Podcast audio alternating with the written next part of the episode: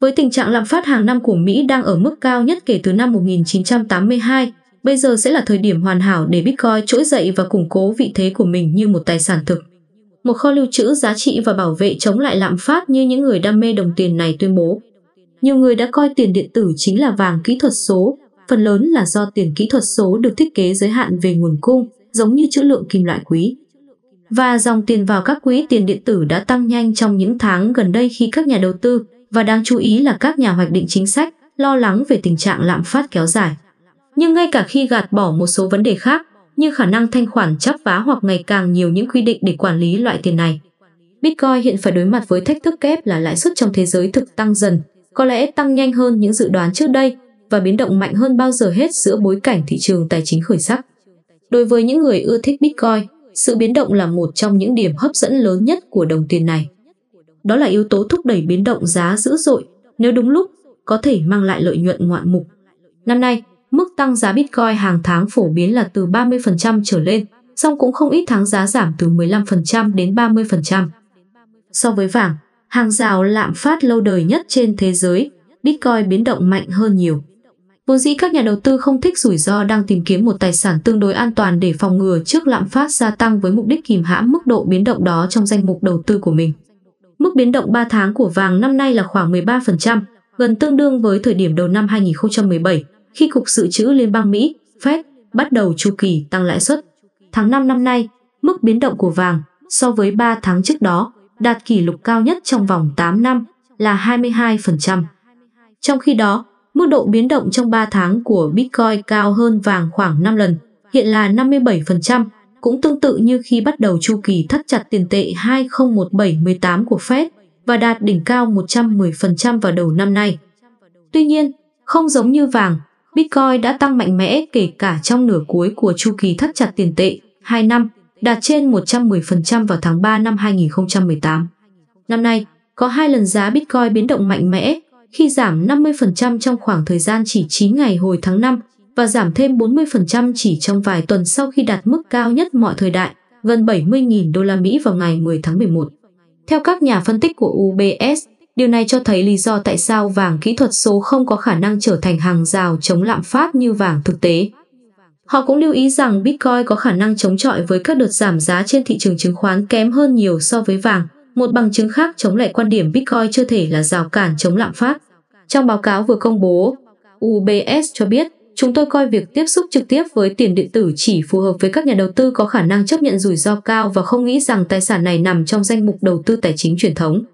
Tuy nhiên, nhà phân tích Nicolao Panayotoglu của JP Morgan lập luận rằng sự biến động không đồng nghĩa với việc trở thành một kho lưu trữ giá trị, thể hiện qua hoạt động của vàng vào cuối những năm 1970 và đầu những năm 1980.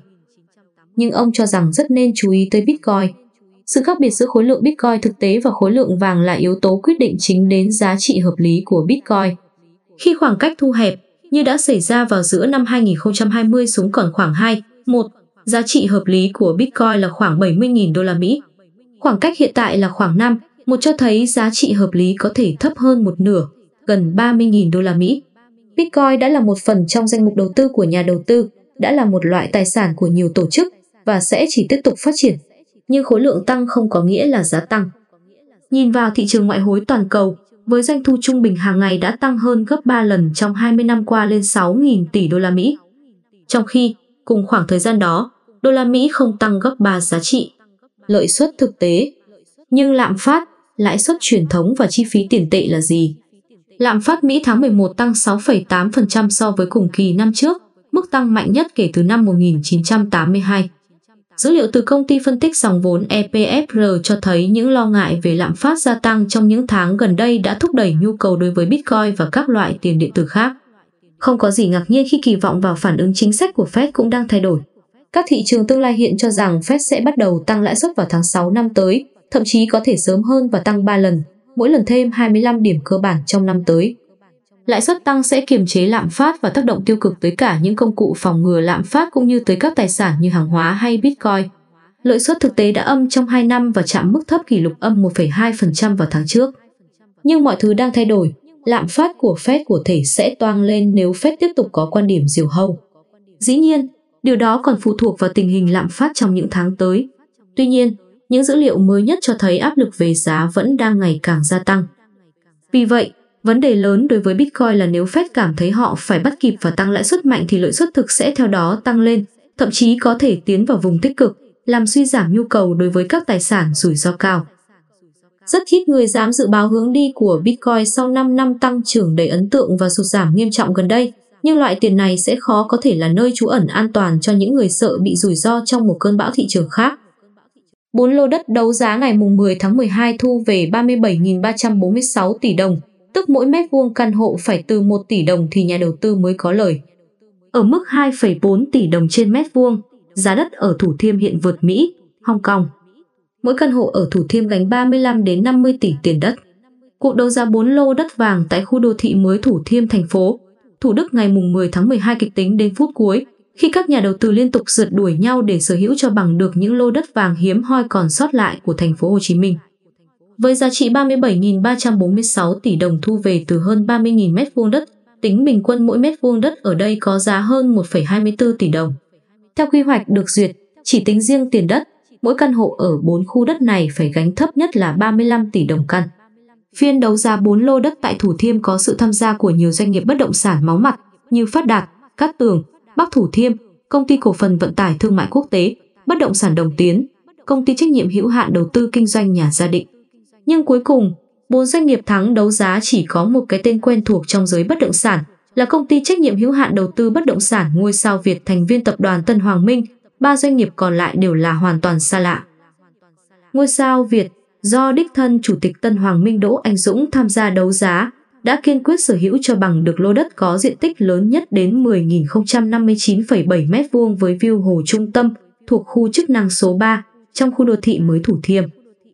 Giá chúng đấu giá lô đất này là 24.500 tỷ đồng, cao gấp 8,3 lần giá khởi điểm, 2.942,2 tỷ đồng. Như vậy, Tân Hoàng Minh đã chi đến 2,4 tỷ đồng để mua 1 mét vuông đất tại lô đất có ký hiệu 3 đến 12. Theo phê duyệt quy hoạch của thành phố Hồ Chí Minh, khu đất mang số hiệu 3 đến 12 mục đích sử dụng là đất ở tại đô thị, khu nhà ở chung cư hỗn hợp kết hợp chức năng thương mại, dịch vụ, được xây dựng cao 4 đến 25 tầng nổi và 2 tầng hầm. Mật độ xây dựng tối đa khối đế là gần 70% và khối tháp gần 45% diện tích đất. Dân số tối đa cho khu đất này là 3.420 người, với 570 căn hộ và 5% diện tích sàn dành cho thương mại. Với tổng số 570 căn hộ được phê duyệt, nếu chia đều thì bình quân mỗi căn hộ phải gánh tiền đất là 42,9 tỷ đồng. Tại khu đất rộng 6.446 m2 có ký hiệu 3 đến 5 mà công ty cổ phần Dream Republic trúng đấu giá, với giá trị 3.820 tỷ đồng, tính trung bình mỗi mét vuông đất có giá khoảng 600 triệu đồng, cao gấp 6,6 lần so với giá khởi điểm. Lô này thành phố duyệt quy hoạch xây dựng 4 đến 6 tầng nổi, một tầng hầm. Mật độ xây dựng khối đế 75%, khối tháp 69% với 76 căn hộ, dân số 608 người. Với số lượng căn hộ này, chỉ riêng tiền đất thì mỗi căn hộ đã gánh 50 tỷ đồng. Trong khi đó, lô đất 3 đến 8 rộng hơn 8.500 m2, có giá khởi điểm là 1.018,594 tỷ đồng, mà công ty công ty cổ phần Simega chúng đấu giá với 4.000 tỷ đồng, gấp 4 lần so với mức giá khởi điểm được quy hoạch xây dựng chỉ 4 đến 10 tầng nổi và một tầng hầm. Mật độ xây dựng tối đa khối đế hơn 72%, khối tháp hơn 54% diện tích đất và không có chức năng thương mại dịch vụ. Dân số tối đa cho khu đất này là 1.067 người với 113 căn hộ. Tính tiền đất cho 113 căn hộ thì bình quân mỗi căn hộ gánh 35 tỷ đồng. Theo tính toán của các doanh nghiệp bất động sản, để có lời thì nhà đầu tư phải bán căn hộ với giá từ 1 tỷ đồng trên mét vuông tức ít nhất 50 tỷ đồng căn. Đây được xem là mức giá bán căn hộ cao khủng khiếp ở khu vực này. Giá giao dịch căn hộ cao nhất hiện nay trên thị trường thứ cấp của một dự án đắt đỏ nhất đang là 210 triệu đồng trên mét vuông. Tương tự, tại lô đất ký hiệu 3 đến 9 có diện tích hơn 5.000 mét vuông, mà công ty trách nhiệm hữu hạn thương mại Bình Minh chúng đấu giá với giá 5.026 tỷ đồng, gấp 7 lần giá khởi điểm, bình quân mỗi mét vuông đất, doanh nghiệp này đã chi 1 tỷ đồng. Theo phê duyệt quy hoạch, Khu đất này có hệ số sử dụng đất là 3,99 chỉ được xây dựng cao 4 đến 10 tầng nổi và một tầng hầm. Mật độ xây dựng tối đa trên 70% diện tích đất với 101 căn hộ và 5% diện tích sàn dành cho thương mại. Dân số tối đa là 811 người. Nếu chia đều thì chỉ riêng tiền đất, mỗi căn hộ gánh đến 49,7 tỷ đồng. giá đất Thủ Thiêm đắt đỏ nhất thế giới. Chuyên gia kinh tế Đinh Thế Hiển cho rằng với mức giá đất đắt đỏ của bất động sản tại đây, ông cảm thấy lo hơn vui bởi giá đất đã vọt lên quá xa. Như vậy, giá đất tại khu trung tâm thành phố Hồ Chí Minh đã cao ngang ngửa những khu vực có giá bất động sản đắt đỏ nhất thế giới như Tokyo, Hong Kong, vốn là đất chật người đông và là trung tâm thương mại tài chính châu Á. Trong khi thu nhập khai thác bất động sản và thu nhập kinh doanh tài chính của thành phố Hồ Chí Minh thì rõ ràng chênh lệch. Trước khi cuộc đấu giá 4 lô đất ở Thủ Thiêm diễn ra, các nơi đất đắt nhất thế giới nếu chúng ta tính mức 1 triệu đô la Mỹ mua được bao nhiêu mét vuông, thì tại Monaco sẽ mua 16 mét vuông. Tại Hồng Kông mua được 22 mét vuông, New York là 25 mét vuông, London khoảng 28 mét vuông, Geneva 41 mét vuông, Paris 46 mét vuông, Sydney 48 mét vuông, Thượng Hải 54 mét vuông, Los Angeles 58 mét vuông và Bắc Kinh 66 mét vuông. Trong khi nếu tính mức giá mà ngôi sao Việt trúng thầu hôm qua, 1 triệu đô la Mỹ tại thành phố Hồ Chí Minh chỉ mua gần 10 mét vuông, ông Hiển tính. Khu đô thị Thủ Thiêm có diện tích 657 ha, nằm bên bờ sông Sài Gòn, giáp quận 1, được chia làm 8 khu chức năng với công năng riêng biệt. Trong đó, khu chức năng số 3 và số 4, nơi có 4 lô đất vừa đấu giá thành công, được quy hoạch là khu thương mại, dân cư đa chức năng, bố trí dọc tuyến đại lộ vòng cung. Các khu chức năng dân cư hỗn hợp với mật độ xây dựng thấp ở hai bờ sông. Công trình điểm nhấn tại khu chức năng số 3 là trường học và nhà bảo tàng.